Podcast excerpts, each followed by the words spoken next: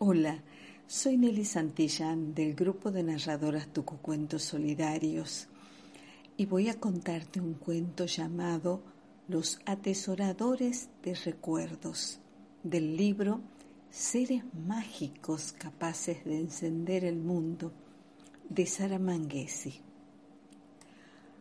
Los atesoradores de recuerdos son abuelos o tíos casi viejitos o no tanto, que todas las familias tienen, aunque muchas ni siquiera los notan.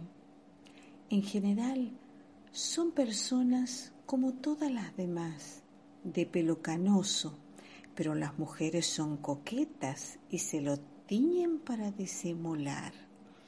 Algunos trabajan todavía, otros ya se jubilaron y disfrutan sentándose en las plazas a leer o yendo al supermercado para conversar mientras hacen fila en las cajas.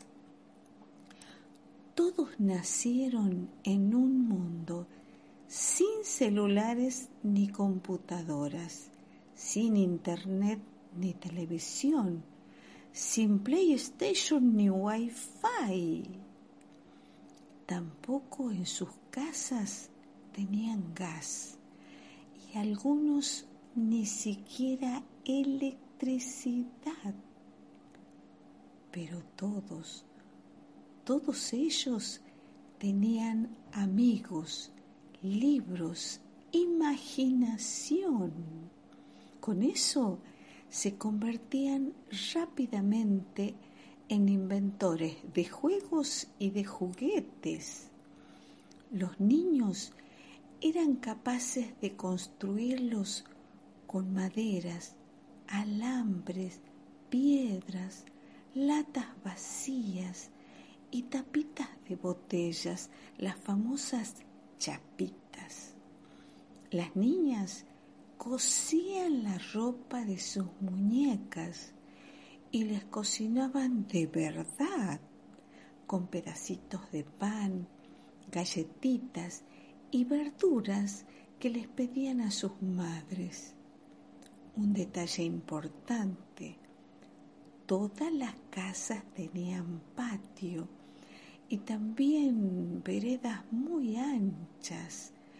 No, no había tanto edificio alto como hay ahora.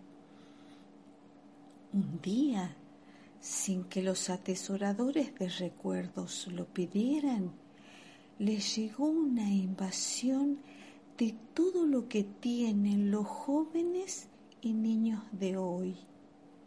Entonces ellos guardaron celosamente todos esos recuerdos y los tienen en su mente y en su corazón para cuando alguien se los pida.